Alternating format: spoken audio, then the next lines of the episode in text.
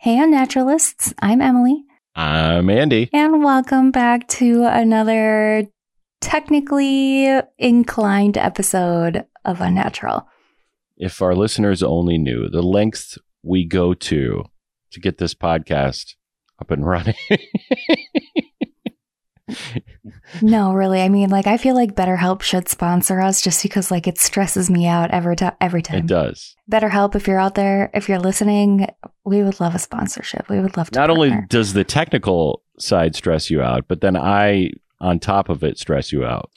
Yeah, you do. So it's like a, a double whammy right there. it is. And I, I'm, I don't appreciate it anymore but it, it shows our dedication to the craft here. So, what do we have going on today? Yeah, so today we are talking about what happened in the early morning hours of February 12, 2010, when the body of a young woman was found wrapped in Christmas decorations and stuffed inside a garbage can in the parking lot of the Greensburg Salem Middle School in Greensburg, Pennsylvania. Authorities would later discover that the woman was brutally tortured for hours over the course of two days prior to her death, and the six people responsible are even more fucked up than anyone realized. This is the story of Jennifer Daugherty and the Greensburg Six.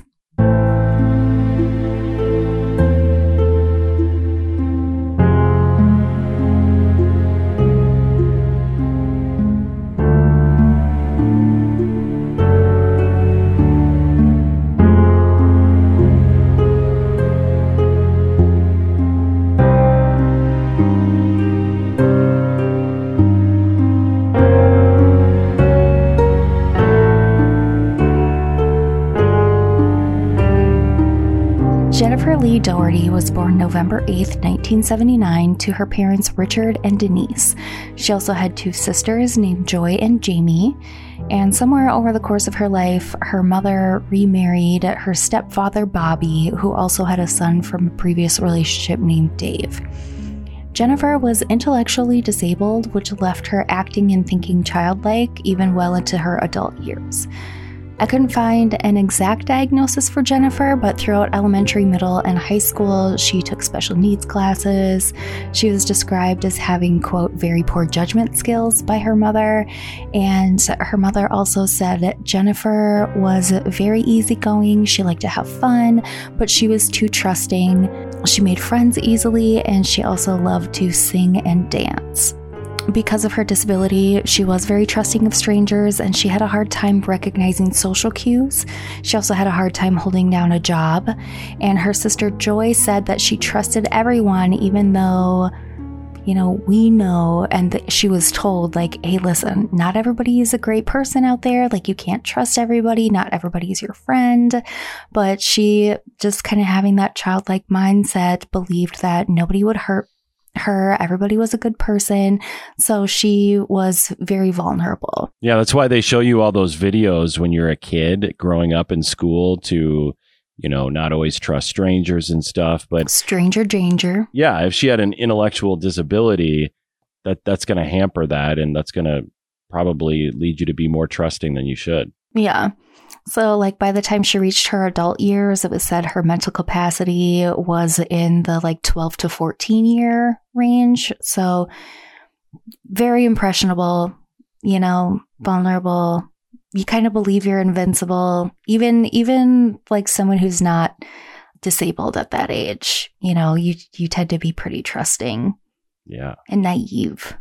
Jennifer lived with her mom and stepfather in Mount Pleasant, Pennsylvania, which is about 20 miles away from where her body was eventually found in Greensburg.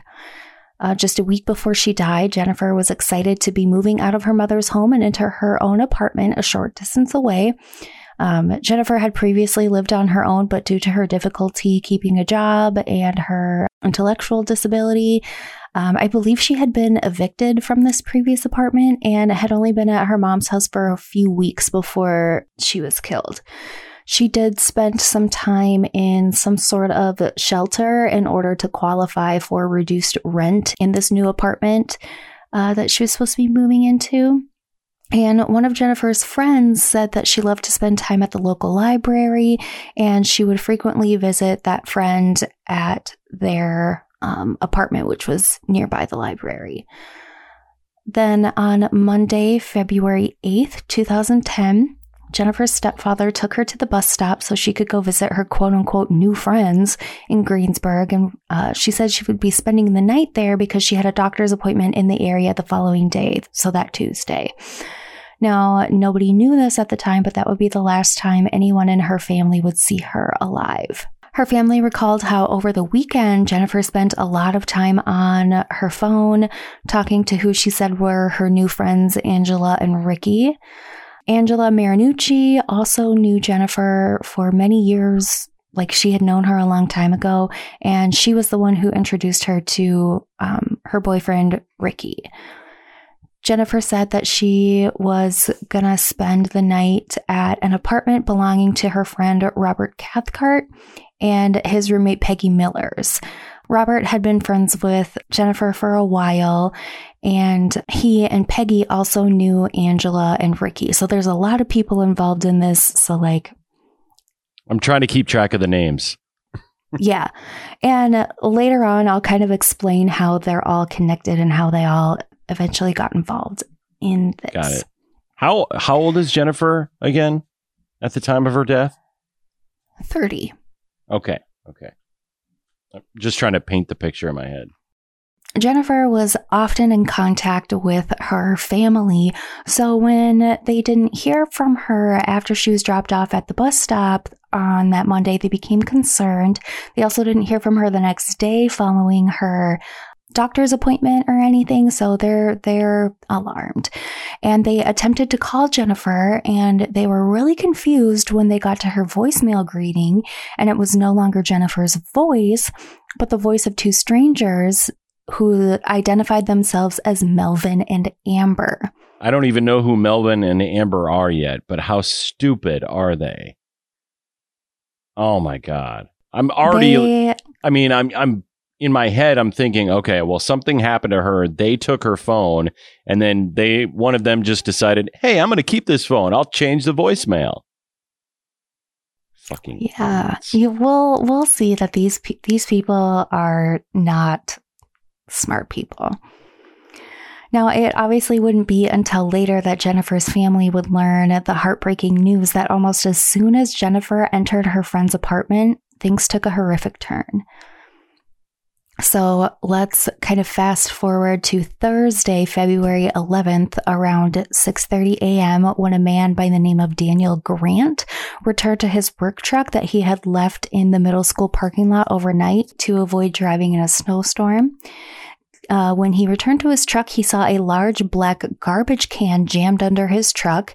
And as he attempted to move it, he was surprised by how heavy it was. And as he was still like trying to maneuver this garbage can out from under his truck, the lid fell open and Daniel was smacked in the face by a very foul odor. And that's when he saw that inside the garbage was a human body. So he immediately calls 911. Police arrive and discover that the body of a young woman was stuffed head down in the garbage can and haphazardly covered with plastic bags. Christmas lights with like it was just the string, like the bulbs had been removed, were wrapped around her wrists and her neck. Christmas garland bound her ankles together, and a pair of jeans were also thrown um, in the can. The body would later be identified as 30 year old Jennifer Daugherty, and an autopsy would reveal that she had been stabbed 24 times in the chest and neck. She had died of blood loss, that was the official cause of death. Jennifer's parents heard that a body had been discovered and they got in contact with authorities saying that, um, you know, their daughter was missing. And they were shortly after able to identify like officially identify the body as 30 year old Jennifer Daugherty, oh. which I can't even imagine what that was like. Especially, you said it had been a di- that this was the day after. No, this is four days after. This four is Thursday. days after. Oh my god! So they had already been looking her for her for so long, and probably your mind always jumps to the worst anyway. And then when that's yeah. confirmed, that's got to be tough for the parents. Yeah.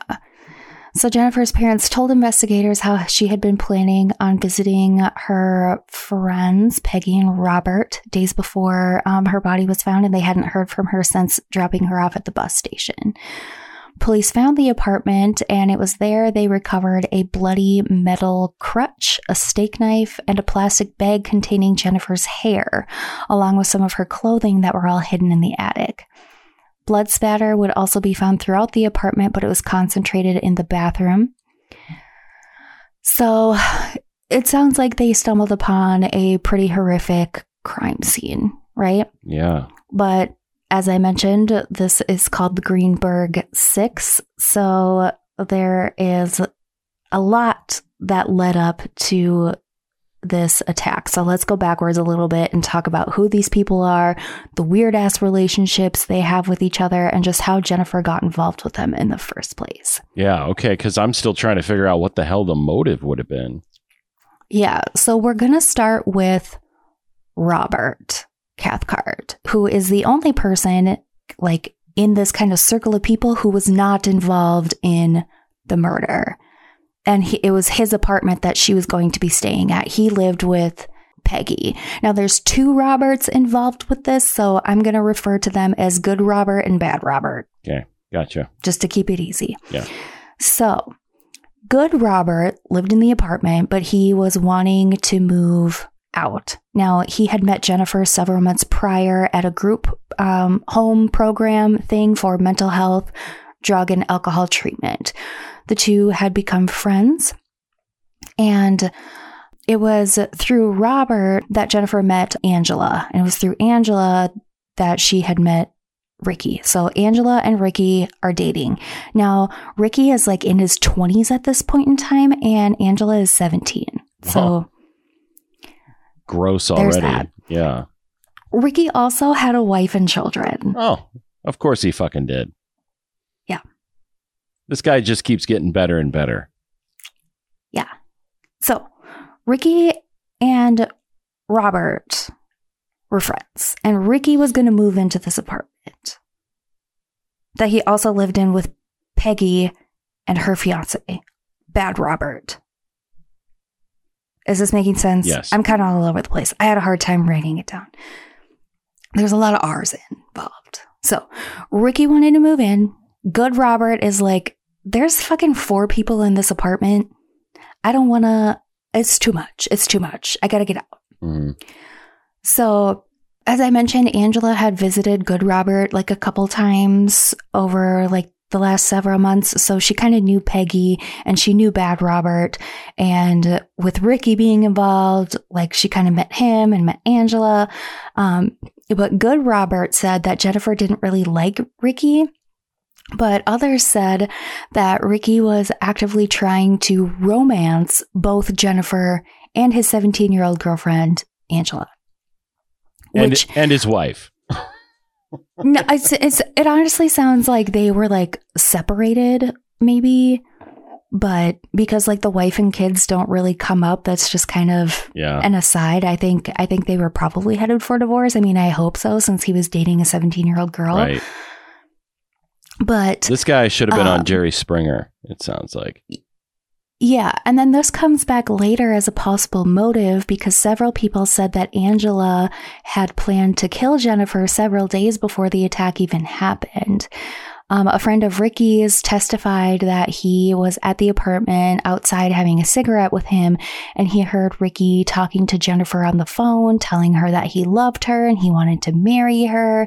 And Angela allegedly overheard this and said, quote, I'm going to kill that bitch. Now, over the next few days, Angela was allegedly texting Jennifer from Ricky's phone trying to get her to come to Greensburg. Now, Ricky, Angela, Peggy, and Bad Robert were there to pick her up from the bus station um, in Greensburg. And it's there that Jennifer also sees a girl named Amber and her boyfriend Melvin at the bus station. The ones on the phone voice message, right? Mm-hmm. Okay. So Amber and Jennifer knew each other from a facility that she had been at to help people with mental disabilities. It sounds like Jennifer was kind of there as like like a uh, like a patient type thing, mm-hmm. and Amber may have worked there. Amber was also very pregnant at the time. And Melvin and Ricky knew each other because they were both in county jail together years prior. Were they were they into drugs? Do we know this I, or Kind of, maybe. I mean, several okay. of them. I'm just surmising. Yeah, several of them had like histories of drug abuse. Um, and there are accusations of people being drugged here or there with like medications, but it's not, it's not like at the forefront of anything. So, um, all of these people end up being at the bus stop at the same time despite the fact, so Jennifer is talking with Amber at the bus stop, and she had, Jennifer allegedly told Amber that she planned to marry Ricky. And Angela heard this and became visibly upset. And she was the one who said, I'm going to kill that bitch, right? Yeah. So Angela is Ricky's girlfriend. She's the 17 year old dating the married, like 27 year old. So Angela and Amber hadn't met each other before this day, is my understanding, but they became quick friends. So Angela, Amber, and Melvin walked back to a nearby hotel that Amber and Melvin were supposed to be staying at for the night. Mm-hmm. And um, Angela told Amber that she and Ricky were getting married, not Ricky and Jennifer. And at some point, Angela calls Ricky, and Amber allegedly heard her say, I hope you're not with that bitch, because Jennifer was supposed to be going back to the apartment right? Mm-hmm. But Jennifer, so Jennifer was at the apartment. It sounds like maybe she dropped her stuff off, um, but then left for a while to go to the library. And while she was gone, Amber said, like later testified that Angela and Ricky were being intimate and holding hands when they all arrived back at the apartment. So now all of them are there, and Jennifer eventually comes back. And according to Amber, Jennifer basically offers to have sex with Ricky, and he declines and gets mad, but doesn't tell Angela who had left the room. Like she wasn't in the room when this allegedly happened. But Ricky later alleges that he had had sex with Jennifer earlier that day while Angela was gone at the hotel. Now, all seven of these people, so like the six fuckos and Jennifer spent the night at the apartment. So, like Monday night. And then it's Tuesday where things begin to take a turn. So, if you remember, Jennifer was supposed to go to um, a doctor's appointment on Tuesday morning.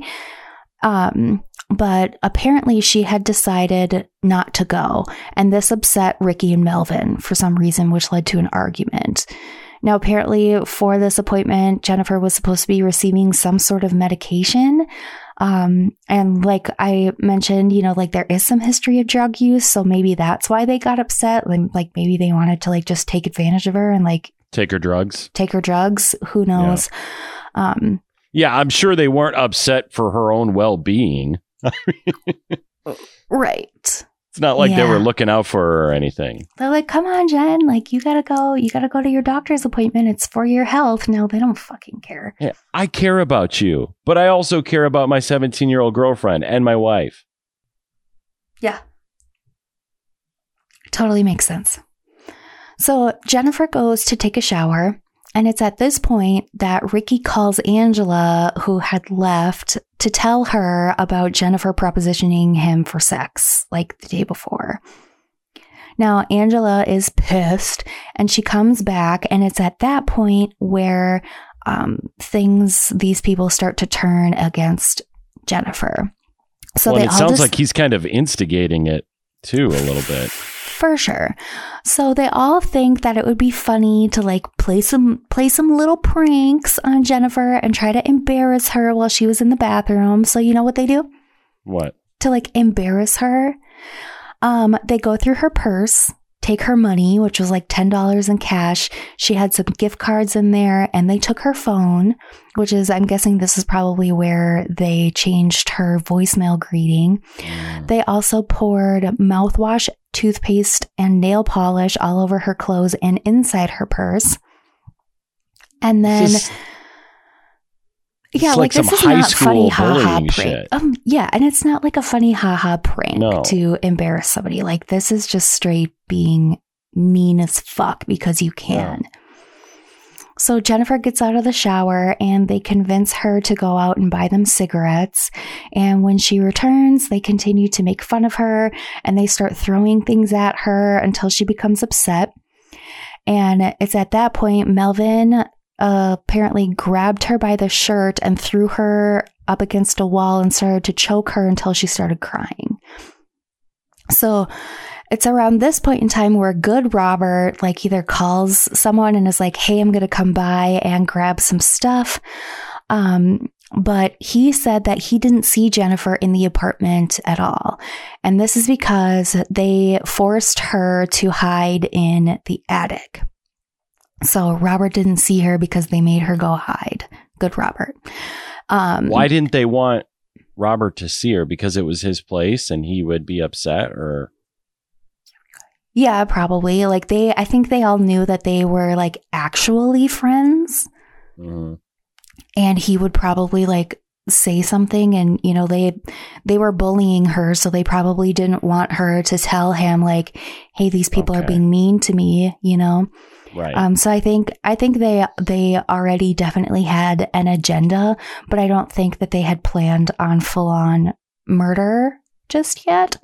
Yeah. Good Robert came back again later and needed some things out of the attic. Um, but at, by this point, they had forced Jennifer into the bathroom and made her hide in there.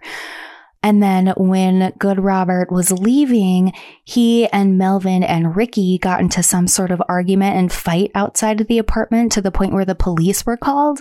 Jeez. And again, the police apparently had been inside the apartment and they didn't even, uh, they said that they didn't see Jennifer inside.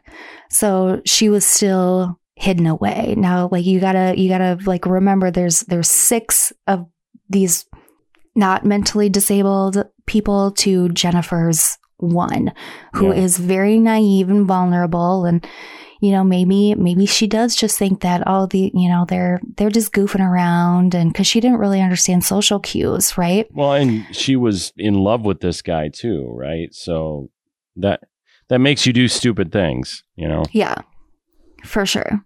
So the police leave good robert leaves at this point, Angela and Amber corner Jennifer in the bathroom, and Angela asks her why she's trying to have sex with Ricky. And Jennifer said, I don't know. And Angela said, Well, that's the wrong answer, and slammed her head into the wall. And from here, it just escalates and continues over the next 36 hours.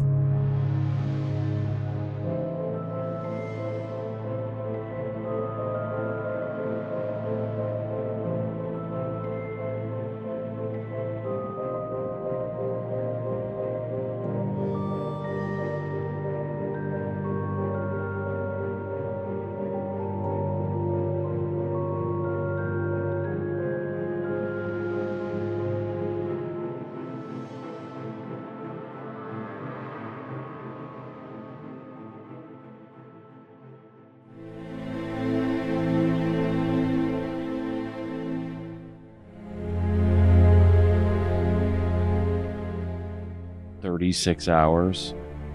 Yeah, so they're basically just like keeping Jennifer locked in the bathroom. And at one point, four of the six did leave, and Jennifer tried to escape, but was stopped by Peggy and Bad Robert, who called the other four, and they quickly returned. So, I'm going to go into the details right now about what actually happened to Jennifer. So, if torture and sexual assault is not something you want to listen to, maybe skip ahead a couple minutes. Okay. Um, trigger warning. But yeah, trigger warning. Um, so, once all six were back inside the apartment, Jennifer was beaten with full pop bottles, a metal towel rack, a vacuum cleaner hose, and a crutch. There was also allegedly a screwdriver involved somehow. Um, she was forced to ingest laundry detergent, cooking oil, urine, and feces. Oh my god! Yeah. And uh, who was who was all doing? It? Was this all of them or? So allegedly, kind of the main ones involved were Angela, Melvin, and Ricky. Um, I think Peggy and Bad Robert were kind of like bystanders and just watching. I think I think they all participated in quote unquote like the little stuff, like throwing right. stuff at her, hitting her. Well, um, and even if they weren't participating, they were all complicit for sure. Yeah, absolutely. They were definitely complicit. She was also forced to ingest um, various medications, uh, like cooking spices and nail polish. They bound her hands together with the Christmas lights and shaved her head, like very close to her scalp. Um, they dumped water on her and then they dumped um, like oatmeal flakes on her and the cooking spices. Um, they painted her face with nail polish.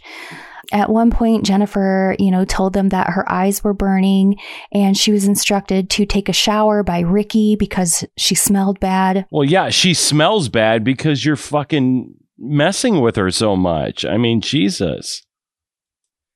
This is this is like the ultimate herd mentality too. Like they're, they're all getting off on it because they're all part of the group here. Yeah. So then Tuesday night comes and goes. You know, they all sleep in the apartment. You know, Jennifer is just bound naked in the bathroom, just in there. And then Wednesday rolls around and a few of them had left again, but like she was never left alone. So like one or two of them were always at the apartment. Um, but the second time, like four of them left, Jennifer didn't try to escape. Um, I don't know if she even really could because she had been beaten so bad. Like yeah. they were beating her with all of those things. At one point, allegedly, Jennifer said that she was pregnant with Ricky's baby. So they were stomping on her stomach and kicking her. Um, and then at one point on Wednesday, she was stripped naked, bound and gagged with a sock. And Melvin, who remember is, I think he's engaged to Amber, and Amber is very pregnant with Melvin's kid. But Melvin took her into uh, one of the bedrooms and raped her. Oh my and Amber allegedly saw this. Like she opened the door, peeked through, saw it, and closed it because she would later testify that like she didn't want Melvin to know that she saw them. Oh my God. This poor girl. Yeah. So uh, then they decide that, you know, they're done with her and they're going to murder her. But they want it to look like a suicide. So they force her to write a suicide note. But it's like, after all of this beating and the shit yeah. you've done, like how do you how how do you think you're going to make that look like a suicide? You think she's going to really comply? And plus, I'm pretty sure these geniuses couldn't fucking pull off a murder and make it look like suicide. That's my guess. Wow, these people are fucking the worst, man. For sure. The note that was eventually found in the apartment also read, quote, Mom, I hope you have a good day at work today, and I love you very much. Love Jennifer. That was the note, huh? Yeah. So she wrote the note. They decide they're going to kill her. And Ricky hands Melvin a steak knife and says, You know what to do. So Melvin takes her into the bathroom. Amber's there as well. And Melvin says that he stabbed her three times, twice in the chest and once in the lungs. Um, but if you remember what I said, the autopsy 24. 24 right? stab wounds. Yeah. But after being stabbed that many times, Jennifer was still alive and Melvin said, quote, the bitch still ain't dead, end quote. And it was at that point where Ricky came in, took the knife, and slit both of her wrists. And Um, despite the fact that she had had all of these wounds and she was bleeding pretty profusely, she was still barely clinging to life. And it was at that point in time that Melvin and Ricky decided to strangle her by um, wrapping the Christmas lights around her neck and pulling the ends, which they described as a tug of war. My God. I mean, this is some of the most brutal torture I've ever heard. Yeah. Yeah. And the autopsy or like the medical examiner said that she was likely um, alive for all of this, but she did eventually die um, due to all of the blood loss, which they said could have um, taken anywhere from four to seven minutes. I hope she wasn't conscious. Like, I hope. Yeah. That maybe she lost conscious or consciousness early on or something for her sake. That is just just awful. I can't even imagine what was going through her mind, you know. Yeah. Yeah. Yeah, it's yeah, it's horrific. It, I was it took me a long time to even be able to write this down like as I was reading it. Yeah. Um, but now deceased and lying in the bathroom, the group realizes that the suicide thing probably wasn't so realistic. So they begin ways they they begin to basically brainstorm what to do. Yeah, I'm sure with all the brain power in that room, they were going to devise a great plan. Yeah, between the six of them, they probably had maybe four functioning brain cells. No shit. Bad Robert suggests to put her body on some train tracks and just hope she gets run over. Angela suggested burning her body in front of a church. Amber suggested just putting her in a car, like stealing a car, putting her body inside and abandoning it. And it's Ricky who ultimately decides to put her body in the garbage can stolen from the neighbor and dumping her in that parking lot and like sho- shoving it under the work truck, which yeah. It was it was like the the the truck, Daniel's truck if you remember from before. It was like clearly like a work truck. So yeah. obviously she's going to be found quickly. Uh-huh. So, like I said, four functioning brain cells between the six of them. So, and then also this, uh, the middle school where her body was taken was a four minute walk from that apartment. Mm. Now, allegedly, once they returned to the apartment, all six of them were still there and they were laughing about the whole thing. And allegedly, Angela remarked that obviously Ricky loved her more because he was willing to kill for her. That's morbid. Jesus. Yeah. Like these are the white trash of the white trash, honestly, yeah. except for Melvin. He's black. So then the next day when her body is found, they like hear about it and um, Ricky is like, well, they found the body. Maybe we should not be present at the apartment. So they all leave. They're literally all like walking around town. And if you remember, like Jennifer's parents knew where she was and knew who some of these people were. So it didn't take long for the police to pick all of them up. Yeah. And it wasn't long after they picked up where the, like the confessions, like they got to the police station and the confessions began almost immediately. so like, none of them even really tried to get away with it, which I mean, I guess that's, that's really the only thing that they have going for them. In a sense, that's, that's a good thing. Yeah. So all six of them were charged. The trials, they were each tried separately too. Mm. Um, but Ricky's was especially controversial controversial because a lot of people, you know, they, you know, they all started like rolling on each other, right? Uh, yeah. Oh, it was them. They were the ringleader. I, I barely had anything to do with it. Yeah. I tried much. to stop it. Yeah. No, I don't think any of them tried to say that they stopped it. Um, but but like like Peggy and Bad Robert were like we weren't a part of it. We were just there. But like right. you like you watched it all happen. You didn't say stop. You didn't try to help her. Like she tried to escape and you two were the ones that stopped her and called the other four to come back. Like come on. Right. Anyway, yeah, that's so, even more than being complicit. Yeah. So Ricky's trial was kind of like the most controversial of all of them um, because he, so he refused to admit that he was any sort of leader in this whole thing.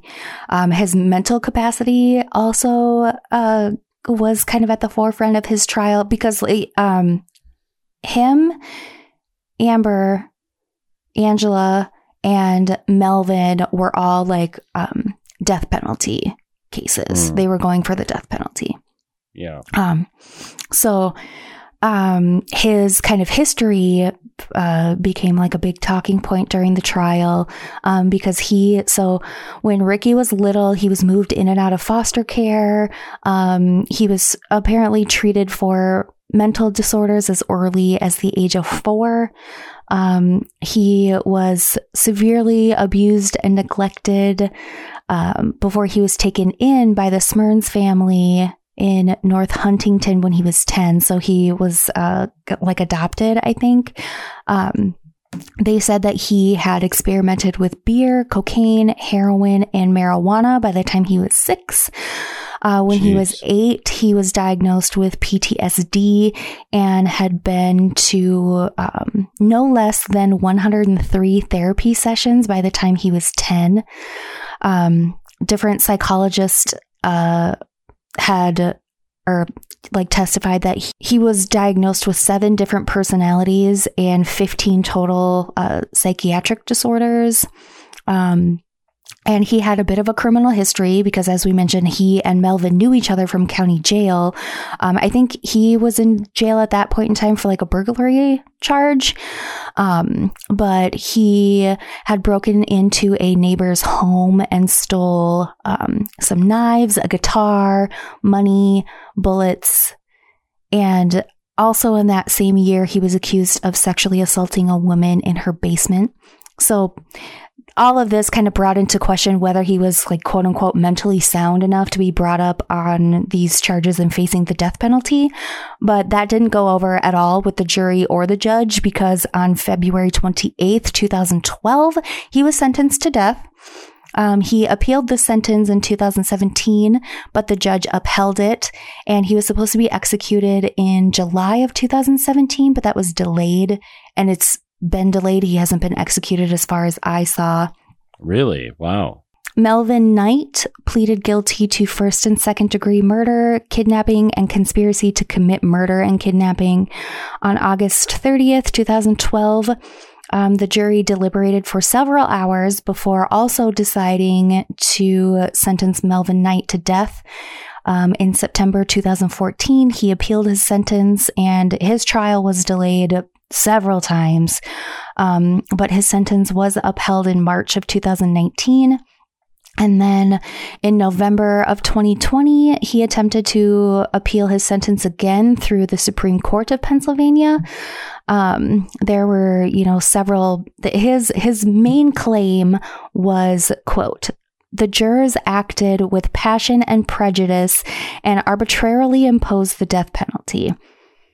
End quote. But uh, this yeah, was unanimously rejected by the judges. Good. So um, his uh, death sentence is upheld. I mean, Angela, gee, I wonder why they had prejudice. Maybe because you tortured and killed an innocent girl? Right. Well, I mean, even uh, one of the judges, um, here I have a quote. Um, the judge said, Quote, Following our thorough review of the record in this case, we conclude that the appellant's sentence of death was not the product of passion, prejudice, or any other arbitrary factor, but rather was fully supported by the evidence that Knight and his co-defendants held the intellectually disabled victim against her will for several days during which time they continuously subjected her to a myriad uh, forms of physical and emotional torture, eventually stabbing her in the chest, slicing her throat, and strangling her. End quote. So they were like, You obviously did all these things. So obviously they're going to find you guilty and want to sentence you to death because you're a horrible, horrible person. Right. Now, Angela. It feels like from what you've told me that this might not even have happened had it not been for Angela. I mean, obviously they all played their part and they were all crazy and horrible people, But I mean, she was the one who initially said, I'm going to kill that bitch. Yeah. And she's like, I mean, if what everybody said, what Amber is the big one who kind of testified and like testified against all of them. And I'll get to her kind of her story here in a minute. Um, but it's, I mean, I, I think that Angela and Ricky were fucked up. Angela's 17. Also, not that that's an excuse, but 17 year old girls, when they're in love, they're fucking crazy. And when you're dating a piece of shit like Ricky, it's only going to enhance that craziness. Yeah. So, um, on August 3rd, 2011, Angela was given a mandatory life sentence without the possibility of parole after she was found guilty of first degree murder. Now, because she was 17 at the time, she could not be eligible for the death penalty because she was still a minor. Yeah. Um, she had her life without the possibility of parole sentence revoked in 2012 due to um, some sort of Supreme Court rulings, and uh, apparently she will be eligible for parole in 2070, but she'll be she'll be like in her 80s yeah, at that point right. in time. So, in on the off chance she does get paroled, like she, there's not going to be much left for her out there if she even makes it. Right. Um, to begin with, so Amber, who knows if anything will be there by 2070? right. Yeah. Um, now Amber uh, was sentenced to 40 to 80 years in prison after she pled guilty to third degree murder, kidnapping, and conspiracy.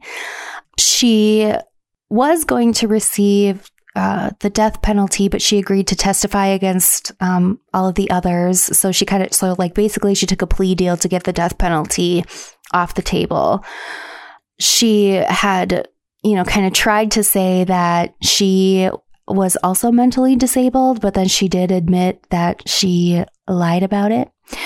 Um, so Yes, she was sentenced to 40 to 80. Um, Peggy was sentenced to 20 to 40 years for third degree murder, plus 12 to 24 years for conspiracy to commit murder, and 3 to 10 for conspiracy to commit kidnapping. So she will be serving a total of 35 to 74 years. And then Bad Robert, uh, will serve 20 to 40 years for third degree murder, 7 to 20 for conspiracy to commit murder, and 3 to 10 for conspiracy to commit kidnapping, which so he will get a grand total of 30 to 70 years. I mean, the only solace in this is, well, two things that I can think of that, you know, they apprehended, tried, convicted everybody involved with this absolutely horrible horrible crime. And two, I gotta, you know, I'm not a spiritual person by any means, but I, I would garner to guess that there is a special, special place in hell for all of these people. Absolutely. I mean, even if even if you don't believe in like heaven and hell in a biblical sense, like I believe that there is some sort of like punishment for people like that. Yeah. yeah. Some sort of something. And I mean, like, even, you know, um, Jennifer's parents, you know, talked about how they were relieved that all of the people were apprehended and, you know, like they were shocked and horrified by everything that had happened to their daughter. And, um, her mom said that like her only regret was trying to force her daughter to be an adult and grow up. Um, mm-hmm you know, she wanted, you know, she wanted her daughter to like be successful and like have a good life. But I think she felt that like she pushed her too hard to be independent. Right. Um, but you know, I don't think, I don't think her wanting her daughter to be independent is why this happened. Like this happened because these no. people are awful people. They took advantage of a vulnerable adult and now they're paying for it. Mm-hmm. Yeah, and I hope her parents don't blame themselves, as often happens. Yeah, when things like I mean, from from from what I read, I don't think they, I don't think they like really, really blame themselves. In 2012, so something good kind of came out of this, I guess. Um, in 2012 or 2013, um, a Pennsylvania state senator named Kim Ward proposed a law that would be named Jennifer's Law, which would make it illegal for someone to witness a violent crime um, and fail to report it to the police. So that failure to report the crime would be a third degree misdemeanor. As it should. Actually, it should be a felony yeah. to me, but yeah. I I think but so. Something's I mean, like, better than like nothing. depending on the crime. I think it, it might depend on the crime. Like if you witness someone beat up someone else and you don't report it, like okay, maybe that's a misdemeanor. But if you right. witness the murder and torture of a vulnerable adult, yeah, that should definitely be a felony. Yeah, for sure, for sure. So, wow. Yeah, thus concludes the horrific and sad and stupid, stupid, unnecessary murder of Jennifer Daugherty. We've been through so many different kinds of murder cases since we've been doing this for two years now. Mm-hmm.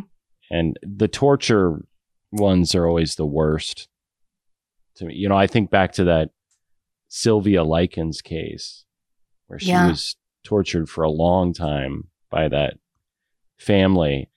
Um, but this just in that whatever three day stretch or so that you talked yeah. about, it just seems it, it's about as bad as it gets. Yeah, like the worst of it happened on like the Tuesday and Wednesday, and then her body was found on Thursday. And and it's it, like it all started. It yeah, honestly it, sounds like it all started because she didn't go to the she didn't go to the doctor's appointment, and there was that weird love triangle. Yeah, I because I, I, I was to ask you that. So those were the two reasons for killing her. I God, that just blows my mind. It, well, it blows my mind that six people participated and watched this happen because like looking in looking into like their histories like yeah like we talked a little bit more in depth about Ricky um and, uh, you know, Melvin had like a couple stints in jail for, you know, like burglary or whatever he was charged with. I, I will admit I didn't look too hard into that.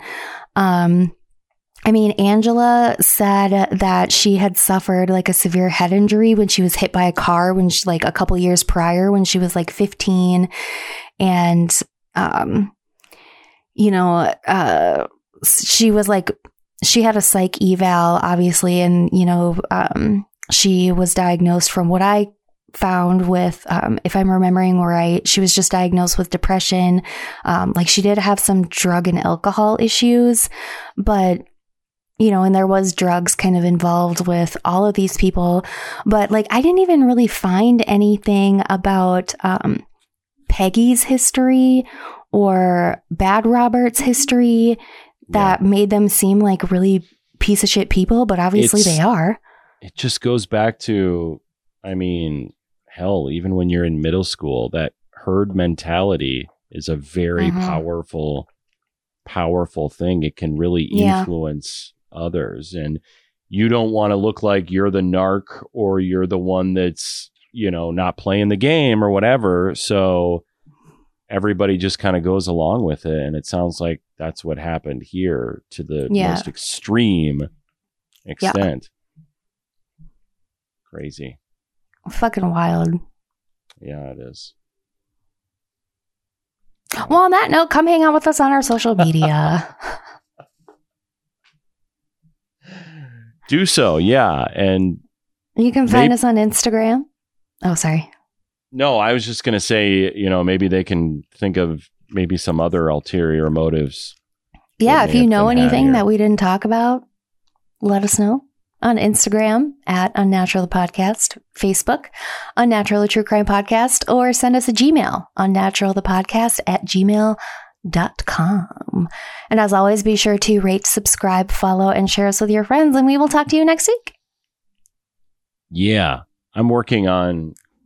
I've been working on a couple cases for a while, and one of the cases is kind of similar to this. It's been very confusing for me to kind of put it all into the story because there's like 20 different characters involved. And I'm like, okay, how can I write these notes out so it's not going to be super confusing for everybody? Dude, I mean, like, if anybody was really able to follow along with me on this journey with a bunch of people, because I was even confusing myself a little bit here and there, because I was actually how they're all Googling. interconnected is. Yeah. I was Weird. Googling as you were talking about it just to kind of put faces with the names and stuff. But yeah. Well, on that note, we'll talk to you guys next week. And always be sure that you make good choices. And don't get got. Bye.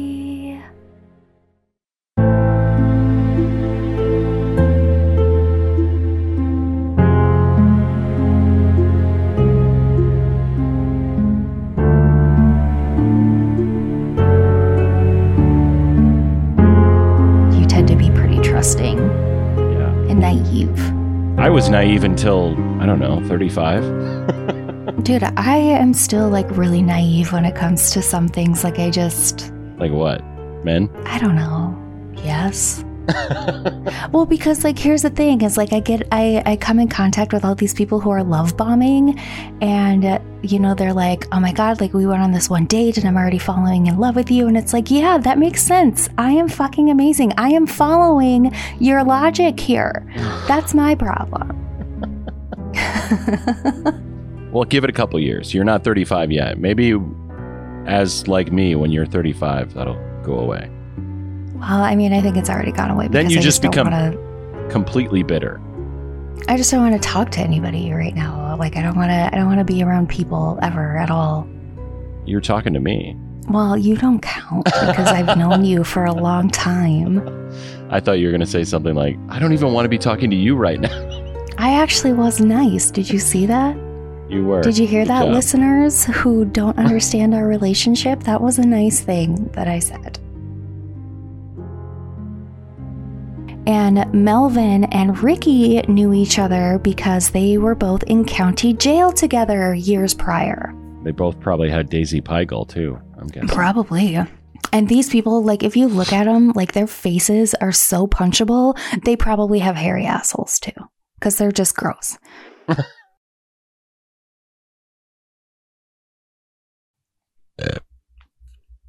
nice. Thanks. You better put that in the bloopers at the end, or I'll fucking kill you.